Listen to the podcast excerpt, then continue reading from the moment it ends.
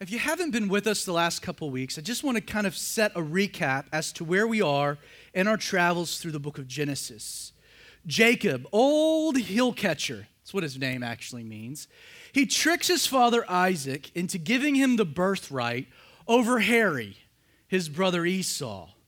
As a result of this deceit, Jacob is forced to flee from his home. Esau wants to kill him. Isaac and Rebekah have decided it best to send Jacob about 500 miles east to Haran to stay for a time with his uncle Laban, at least until Esau calms down.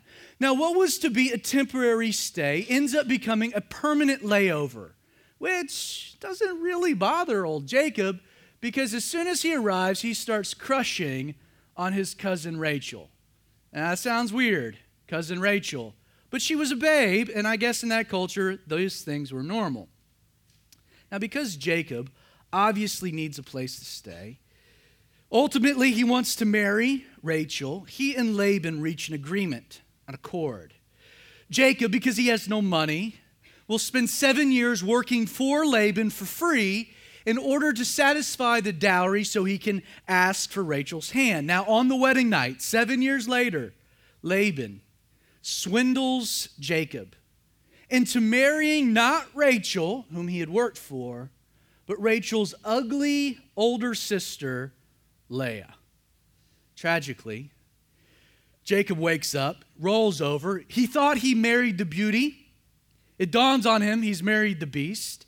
And instead of just trusting the providence of the Lord, instead of trusting that God was in control, Jacob makes a mistake he decides to retroactively work another seven years for Rachel's hand as well. Now, as a result of having these sister wives, Jacob's home is filled with dysfunction. Though the text tells us that Jacob loved Rachel, Rachel had a problem. She was barren, unable to provide children. In contrast, Leah, a woman not loved by her husband, who deeply desired a connection, desired affection. Well, the Lord looked on her compassionately, opened Leah's womb, and she bore Jacob, according to what we looked at last Sunday, four sons Reuben, Simeon, Levi, and Judah. Now, on a side note, as wedding gifts, Laban gives to Rachel a handmaiden by the name of Bilhah to Leah, he gives Zilpah. Now, this is important because as we work our way through chapter 30, these two women will also contribute to the dysfunction in Jacob's home. Now, from a macro perspective, why, why are we given this crazy, dysfunctional, why, why are we giving a glimpse into this home? Why is this recorded for us? Clearly, this is not a good representation of Jacob. Uh, this is not putting him out there into a good light.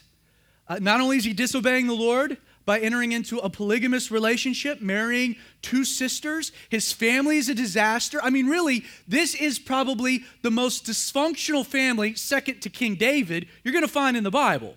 It's a disaster.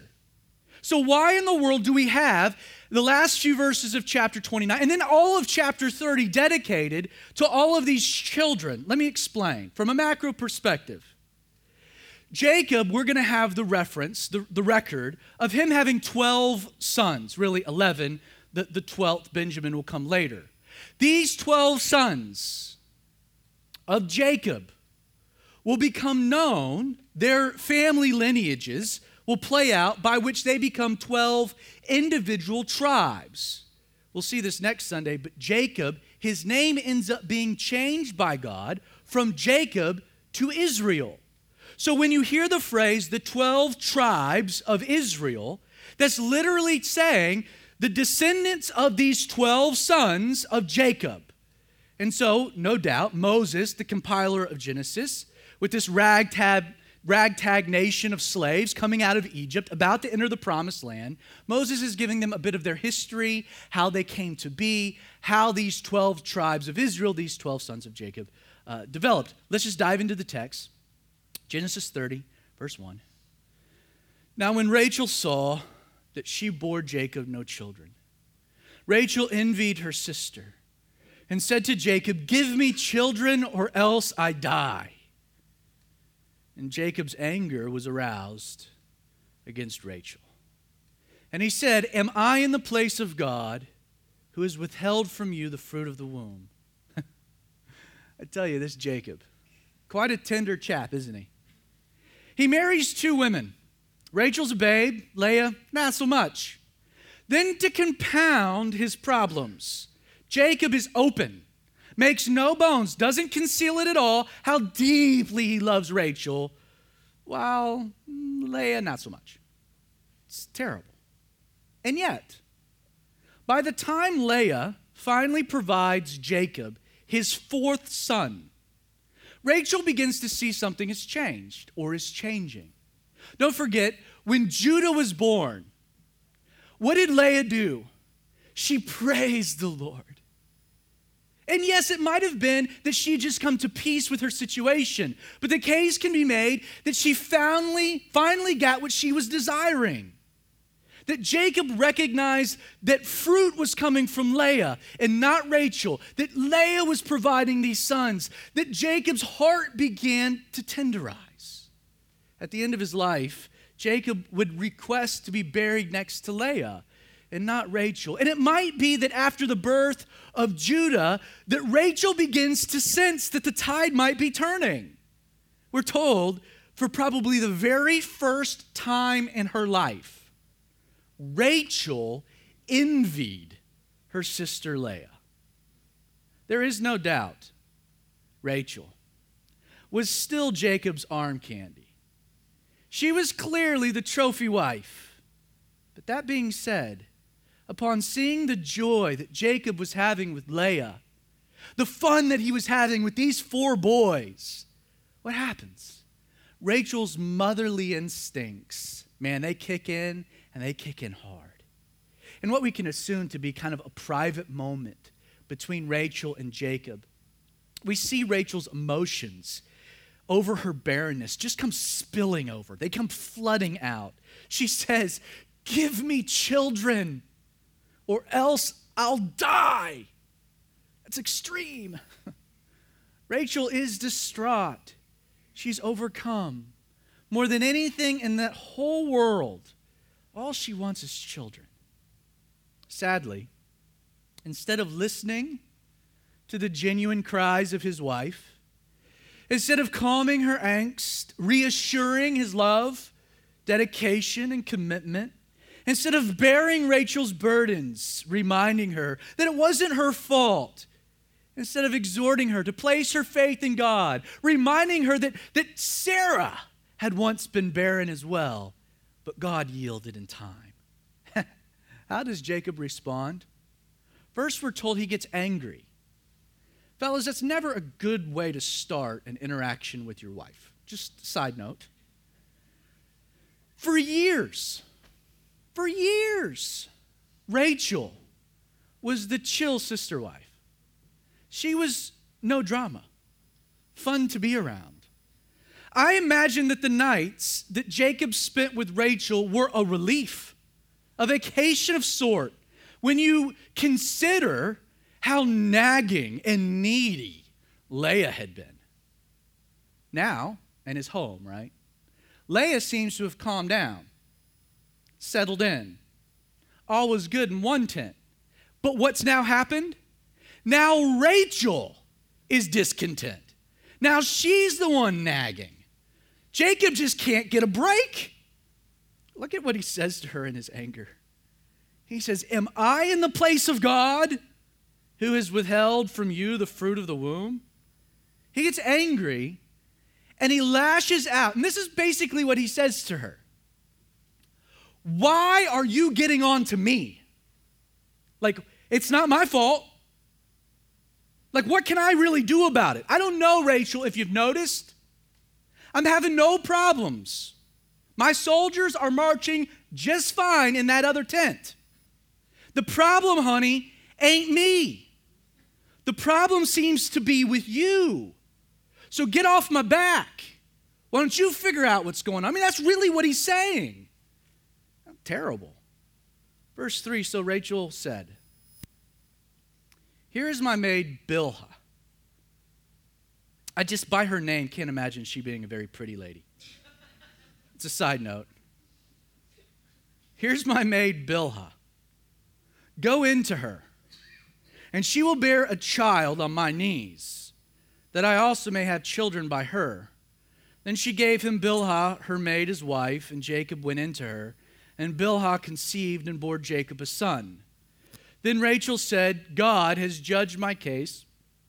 He has heard my voice, given me a son. Therefore, she called his name Dan. Now, we've noted this before, but this practice of having a surrogate, it wasn't abnormal. And keep that in mind. Even in today's culture, if a woman is unable uh, to have a child. It was a customary, normal process by which a surrogate would step in. Now, now note, the child that Bilhah would have would be legally or technically Rachel's child. Jacob would consummate with Bilhah, but legally, Dan would be Rachel's, this fifth son. Well, verse 8, verse 7, Rachel's maid Bilhah conceived again, bore Jacob a second son. Then Rachel said, With great wrestlings I have wrestled with my sister, and indeed I have prevailed. So she called his name Naphtali. the first go around is successful. Rachel is like, Let's do it again. Jacob is like, Sweet.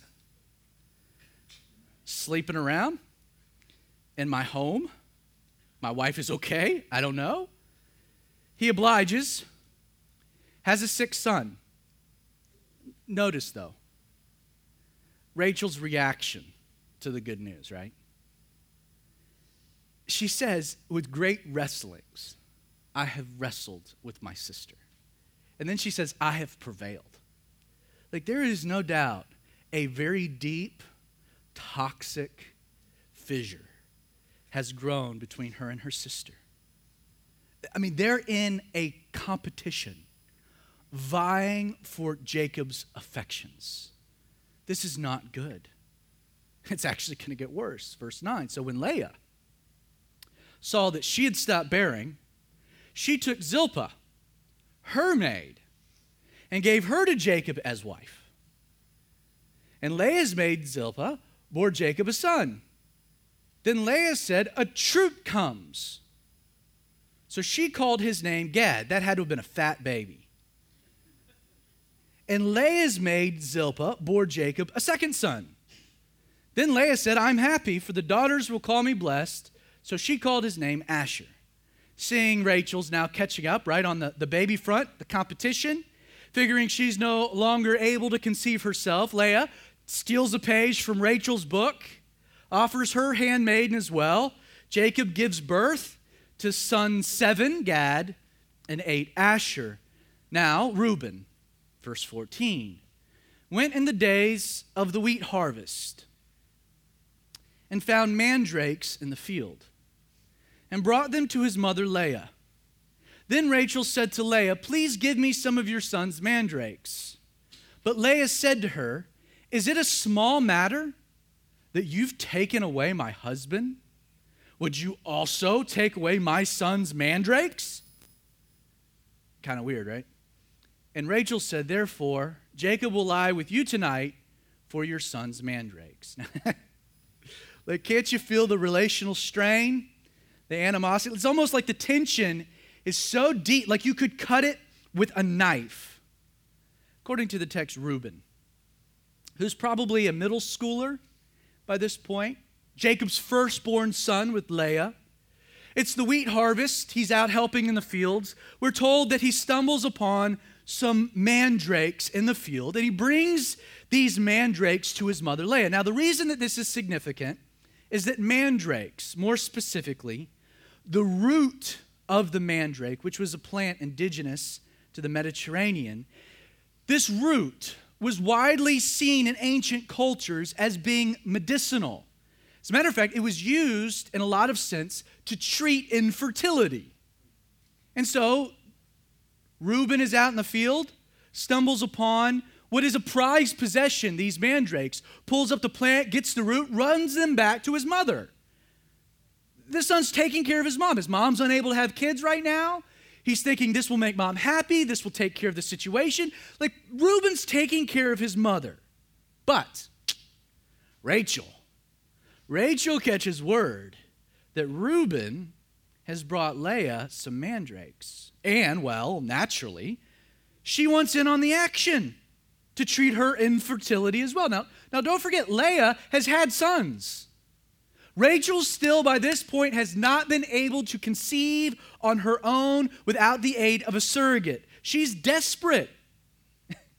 She's begging her sister. Think of it as medicine. Now, this is how hard this relationship has become.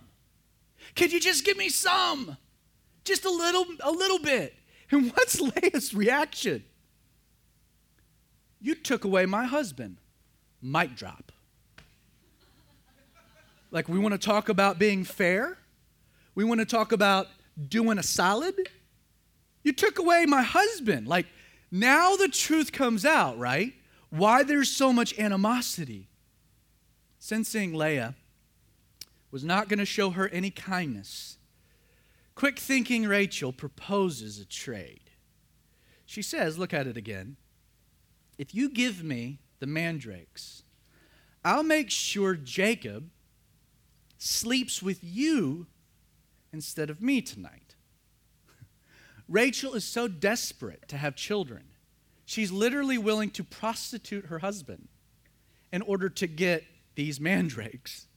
Well, when Jacob, the old boy, came out of the field in the evening, and by the way, on a side note, if you've, if you've ever been entertaining polygamy, like, look no further than this dysfunction. Like, just on a side note, don't go down that road. So Jacob comes out of the field. It's the evening, and Leah goes out to meet him and said, You must come into me tonight. and it gets romantic.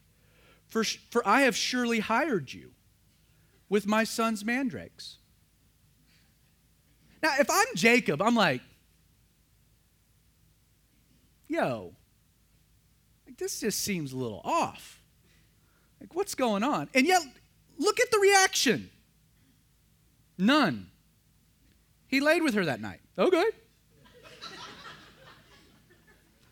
At least y'all working it out. It's Tuesday. I'm supposed to be with Rach, but if Rach made a deal, good for her. I'll go lay with you. So God listened to Leah. And she conceived and bore Jacob a fifth son, a fifth son by her. So Leah said, God has given me my wages. Because I have given my maid to my husband, so she called his name Issachar. Then Leah conceived again and bore Jacob a sixth son. And Leah said, God has endowed me with a good endowment. Now my husband will dwell with me because I have borne him six sons. So she called his name Zebulun. Afterwards, she bore a daughter and called her name Dinah. Now, much to her chagrin, Rachel's plan, it blows up in her face. Leah sleeps with Jacob, conceives, ends up bearing two more sons, her fifth Issachar and sixth Zebulun which brings Jacob's total number of sons to 10. We're also told, after all of this, Leah bore a daughter called her name Dinah. Now, Dinah. She's recorded here. She's the only daughter recorded. Now, that doesn't mean that she was the only daughter Jacob had. According to the genealogies, uh, the seed, the lineage was passed down from man to man meaning that there's not a lot of women recorded in the genealogical records.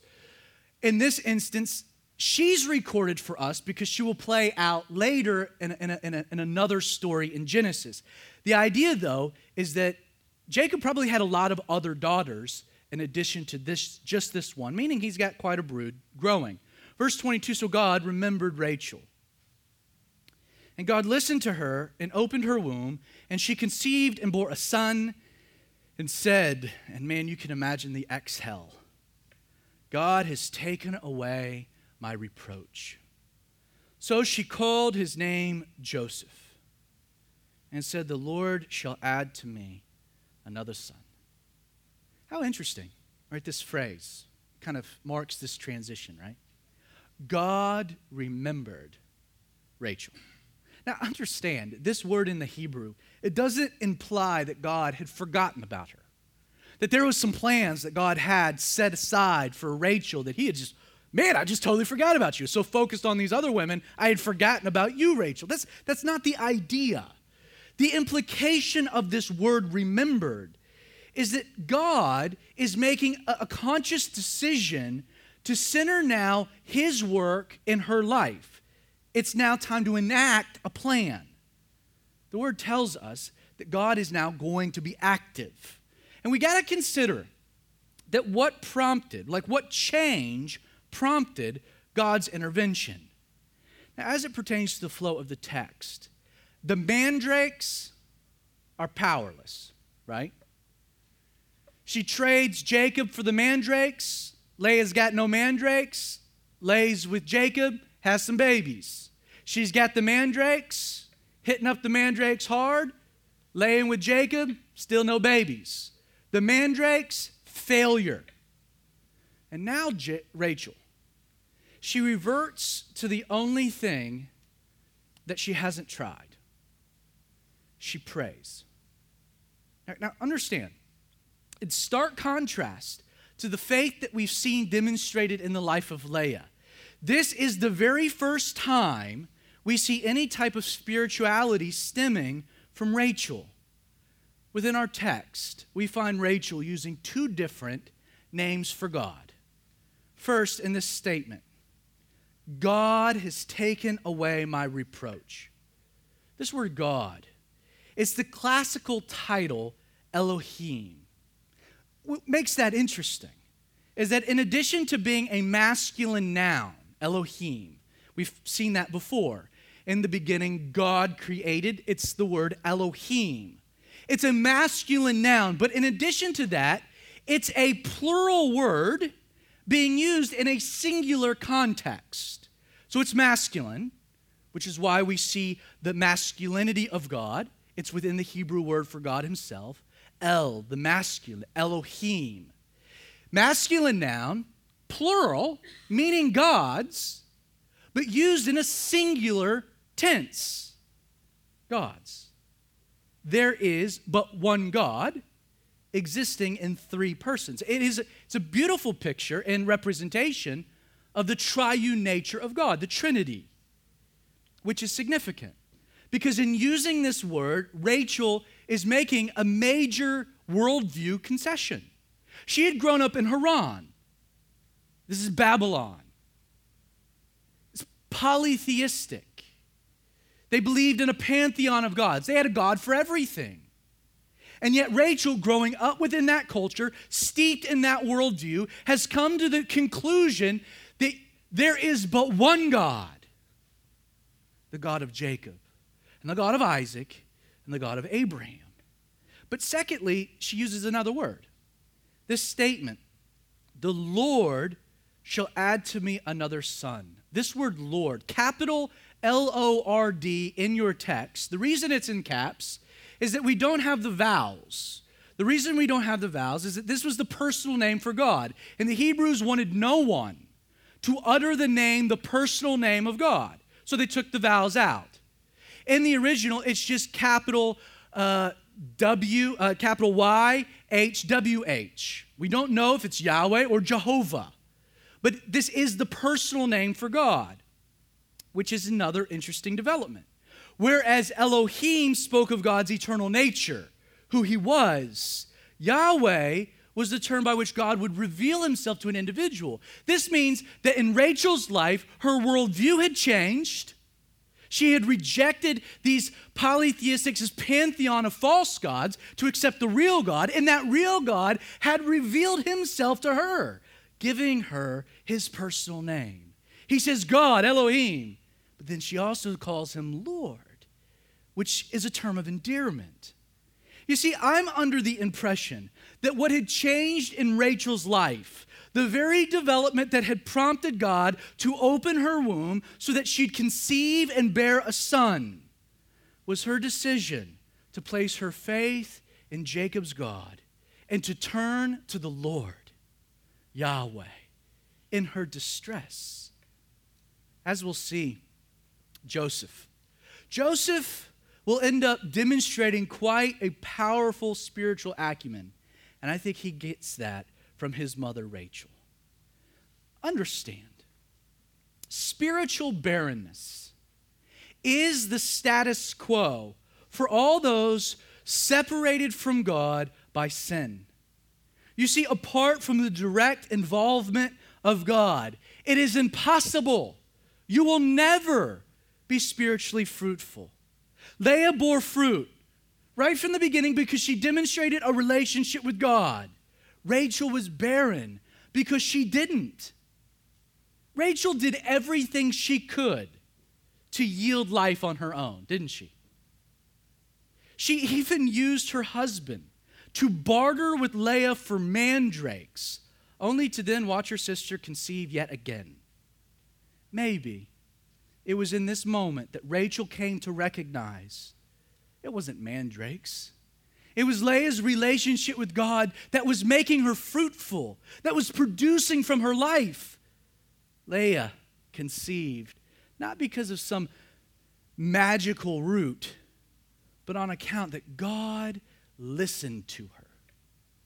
Friend, if your life is fruitless, if you aren't seeing a greater godliness emerge, if you aren't seeing the development of spiritual vitality, if you aren't growing more and more into the image and likeness of Jesus, if you feel stagnant, if you feel stale, if you feel stuck, if you feel barren, please, this morning, reject the mandrakes of religious moralism that peddle things for you to do to remedy the problem instead of appealing that you would cry out to the God who listens. Remember in Galatians chapter 5, we're told that the fruit of the Spirit yields in us love and joy and peace, long suffering, kindness, goodness, faithfulness, gentleness, self control. It's the fruit of God's Spirit a work of God in you that works its way out of you. If you're barren, the remedy isn't mandrakes, but it's to cry out to the Lord, asking Him to take what is dead and to bring it to life. Well, it came to pass, verse 25. When Rachel had bore Joseph, that Jacob said to Laban, Send me away that I may go to my own place and to my own country. Now, for context, Jacob has been working for Laban approximately 20 years. Not only did he labor seven years for Leah, seven more for Rachel, but he's continued to work another six years. It's interesting, but while we don't know what exactly sparked this desire within Jacob to leave, the text does infer that there was something about Joseph's birth in particular that stirred this desire that maybe he should be moving on. So Jacob continues. He says, Give me my wives and my children for whom I've, I've served you, and let me go. For you know my service which I have done for you. And Laban said to him, Please stay, for if I have found favor in your eyes, for I have learned by experience that the Lord has blessed me for your sake. Then Jacob, then, then Laban said, Name me your wages, and I will give it. Though Jacob is expressing his desire to leave, not leave in a few months, but to leave immediately, Laban rightly understood Jacob had been rather good for business. This statement, I have learned by experience that the Lord has blessed me for your sake, it's interesting. Now, don't forget Laban wasn't a believer, wasn't a convert. Laban is a pagan idolater. He is also a polytheist who believes in a pantheon of false gods. And yet he does something interesting. He uses what? The name Lord, capital L O R D, to describe whom? Jacob's God. And Laban admits that through his experience with Jacob, he had come to recognize that Jacob's God was real, that God's hand was clearly on his life. and that all the blessings that Laban had been enjoying came as a byproduct. Blessing had come to Laban's home because of God's presence in Jacob's life. Can I ask you a question? You don't have to answer that because I'm going to ask you a question anyway. What does your life say about Jesus? Do people see Jesus manifesting in and through you? When they interact with you, when the world does, your coworkers, people at the ballpark, fill in the blank. When people interact with you, come in contact with you, do they experience, do they walk away having experienced a measure of the divine? Do people see fruit of God's Spirit? Are the people around you witnessing a transformation so radical it can only be attributed to a supernatural influence? Do people concede your God must be real, for his presence in your life is undeniable? Are you being salt, flavor, and light to the dark world around you? It's been said that you might be the only Bible that some people ever read. Now consider what reality in Jacob's life was so apparent, Laban had to concede God was real. Because right now you're thinking about all the things you do, and you're kind of starting to beat yourself up. There's kind of a, a ripple of condemnation, be like, man, I totally failed at that. You asked me a question, I answered it, and I didn't like the answer. It's terrible. Thanks, Pastor. I feel this big. Okay, cool. I do too. We're all together. But this is what blows me away because this is what it was about Jacob that Laban recognized. It was so like mind blowing, right? Was it Jacob's obedience that caught Laban's attention? no. Dude was a swindler from the day he arrived. Was it Jacob's, you know, vast understanding of scriptural things? That really impressed old Laban. Man, that dude can quote so much scripture. Jesus must be inside of him. No, no, it wasn't that. Like, was it the way that Jacob treated his wives or his family? Let's just go out there. Was, was it anything that Jacob had done or was presently doing? No. You see, Laban Laban met Jacob, and what did he say? Bone of my bones, flesh of my flesh. I'm a swindler. Swindlers know swindlers. A con man knows a con. Laban knew Jacob, knew him well. He knew what kind of man he was, and yet, and yet, what caught his attention? What caught his attention was that God's grace was demonstrated to Jacob in spite of Jacob. I know you, and God still blesses you, and I know you, and God still blesses you, and I know you, but God is still blessing you. There's no rational explanation for this at all. It's God's grace. You see, that's what the world will see. Man, I knew you and I know you, but God's doing something in you and through you, but I still know you. I need to meet that God because that's not like any other God this world has to offer. God's grace. Well, with all this in mind, you can understand then why Laban proceeds to tell Jacob, Bro, I need you to stay. So name your wages. And while Jacob felt a call to leave, Laban does everything he can to entice him to stay. And the irony, right, is that this is not the first time Laban has offered Jacob a name your own price proposition. If I had been Jacob and Laban's like, name your wages, I'd be like, ha, ha been there, done that. No, thank you. That got me stuck with Leah. And yet, Jacob's like, I got this guy right where I want him. So Jacob said, You know how I have served you, how your livestock has been with me. For what you had before I came was little, but it's increased to a great amount. And the Lord has blessed you since my coming. And now, when shall I provide for my own house? So Laban said, What do I give you? Jacob replies, You shall not give me anything. If you will do me this one thing, I'll feed and keep your flocks. Verse 32. Let me pass through all of your flock today. And we're going to read something that's really weird, okay? And I don't fully understand it, and we're going to kind of work through it. Let me pass through your flocks today, removing from there all the speckled and spotted sheep, and all the brown ones among the lambs, and the spotted and spe- speckled among the goats.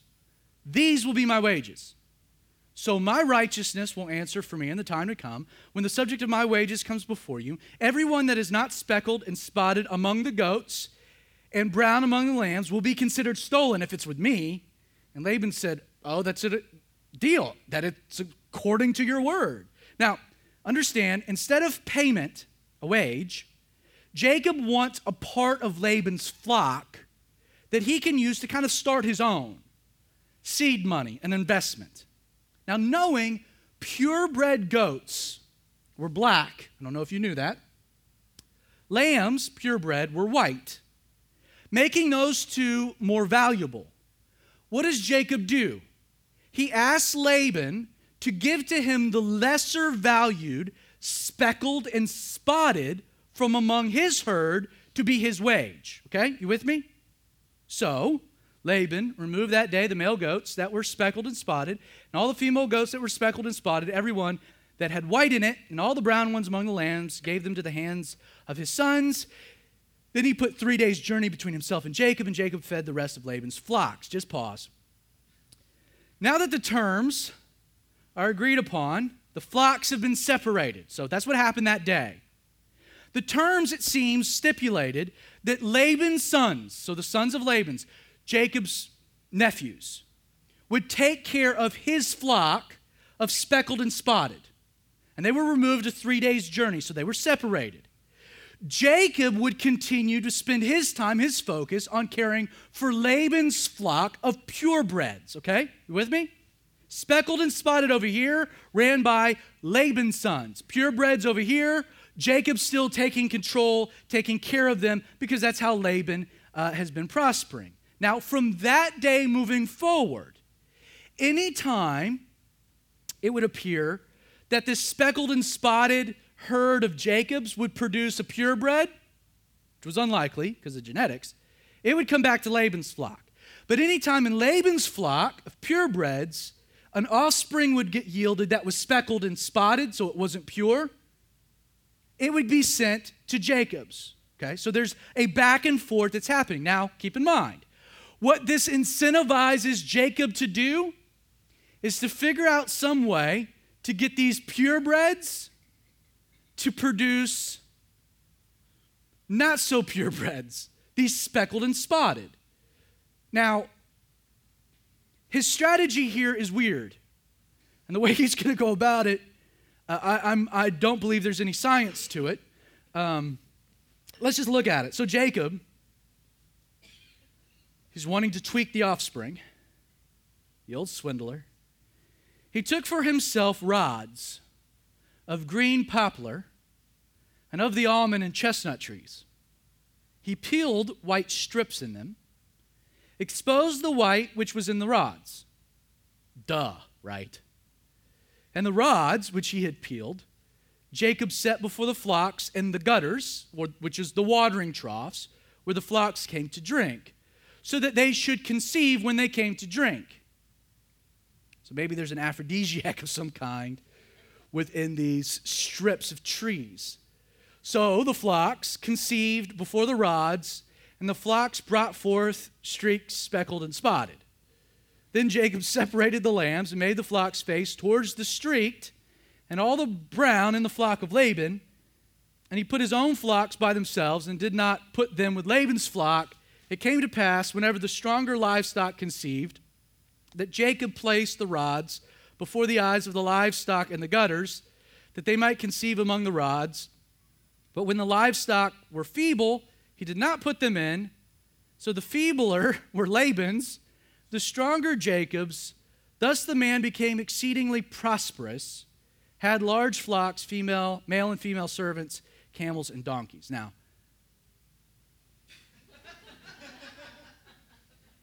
literally, go read every commentary, some dumb ex- explanation. Like there's, I don't know. I don't know. If you're into farming and you're like, I've been using that trick for years, then sweet. I don't, I don't know. Now, what I can say is that obviously Jacob wants these purebred goats and sheep to yield speckled and spotted offering, offspring so he can keep them. Not only did he believe that placing these branches into the watering troughs seemed to increase the results he desired, but then he employs selective breeding to accomplish his aim as well. Regardless of how any of this worked or doesn't work scientifically, the chapter does end with Jacob clearly experiencing the blessings of God. Look at it. He's been blessed with 11 sons. He's been blessed with an untold number of daughters. But we read, quote, the man became exceedingly prosperous. In the ancient Hebrew, this verse reads, the man burst out exceedingly, exceedingly. In closing, please consider that like the, the overall arch of Jacob's story. Because I think this gives us some context to what's really going on here. Why this is included in the text.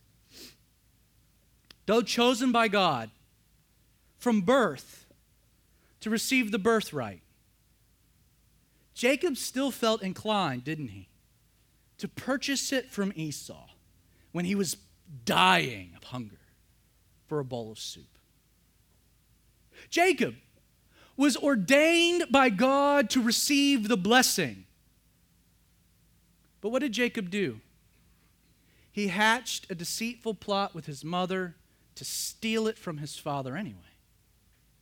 While we can assume that God had a wife in mind for Jacob, instead of trusting the Lord to provide, he ends up deciding he's going to earn one, work for one.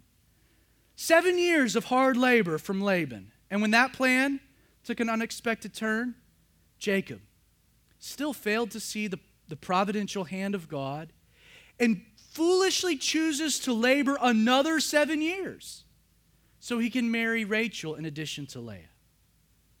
Though it's, unlikely, though it's likely that God wanted to bless Jacob with many sons, instead of letting God work God's way and in God's timing, what does Jacob do? He capitulates to feuding wives, sleeps around with four women, which only compounds the dysfunction within his own home. Beyond this, when he should have obeyed the Lord's stirring, when he should have left Laban upon the birth of Joseph, trusting that God would provide for his needs, trusting that God would bless him, trusting that God would care for his family, what does Jacob do? he hatches another scheme to gain wealth via human ingenuity. You know, if Abraham illustrates for us how God's grace remains sufficient in the presence of overt human failure, and didn't we see that? Over and over and over again, Abraham falls flat on his face. He fails more than he succeeds. And yet God still remained faithful because of his grace. And if that's what Abraham's life communicates, the big picture, then Jacob illustrates how God's grace remains sufficient in the presence of unnecessary human involvement. In a sense, Jacob represents religion. Let me define religion. Religion is a human scheme to earn the blessed life that God intends to bestow via the mechanism of His grace. Religion gives you a ladder to climb in the pursuit of pleasing God. When grace is a tree on Calvary upon which God climbed down from heaven and allowed himself to be nailed to to let you know he loves you. Religion is what you can do to earn when it's all about a relationship. What God has done to demonstrate, it's much different. Don't forget, this point had been the entire purpose of the dream that Jacob had been given at Bethel. God was trying to tell Jacob that he didn't need to strive to attain the blessing that God wanted to give him. Jacob was sound asleep and he sees this ladder. And upon this ladder at the top, there's God and there's angels ascending and descending. Jacob, just relax. Trust me. Chill out. Quit getting in my way, man. Let me do my thing. See, tragically, the notion that God didn't need Jacob's help to accomplish his will in his life was something that Jacob still, even at this point, can't understand. There's a prophecy when he's born, it's the birthright. He buys it anyway. The blessing, it's yours. He tricks his dad into attaining it anyway. Everything he's doing, God's like, I want to bless you. And he's like, I got it, God.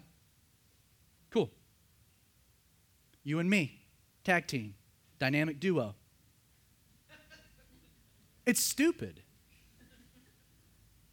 It's, it's stupid. Okay, quick analogy of how stupid it is. I love basketball. I love watching basketball. I'm not real big into physical exertion.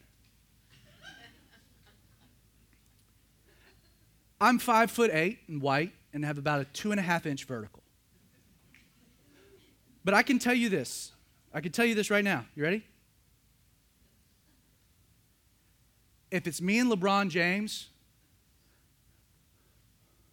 playing two on two, we'd take on any of you and win.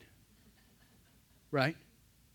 Now, how silly would it be, me and LeBron taking on you, for me to be like, LeBron, I got this. Clunk, right? No, like, we'll win. It's ours. The victory's ours. But what's my only job? Literally not to move. It's to take the ball and be like, to LeBron. So he can like 360 tomahawk slam over top of you. And then I'm like, yeah, we did that. you know, I mean, I'd be racking up a lot of assists. I'm just saying. Like, what Jacob is doing here is like, God's like, I've got the win for you, man. It's you and me. I'm going to do this. There should be way more of me and not much of you. Just relax. Just relax. You see, Jacob, he couldn't get it through his mind yet that God didn't need his help. And while at this point in our story, there is no doubt that God has blessed Jacob in spite of him and not because of him. And I love the fact, C.H. Mackintosh wrote, The more man sinks, the more God's grace rises. And ain't that a glorious truth? But here's the other truth that we should not fail to recognize this morning. Because Jacob can't let go and simply let God work, his life, while blessed, is a complete mess. Do you understand that? Unnecessarily, it's a mess. Jacob has ruined his relationship with his brother Esau. He's alienated himself from his mom and dad. He's been forced to flee the promised land. He's created a totally dysfunctional home life. As we'll see next Sunday, he eventually tarnishes his reputation with Laban. Friend, while it's true your life is blessed because God's grace always remains sufficient, you can minimize the messes if you stop trying so hard. Stop trying so hard to be the person only God can make you. Please understand, God doesn't need your help. And if you, via pride, choose to wrestle with God, as we'll see next Sunday, God is more than willing to wrestle right back. So, Father, it's with that word.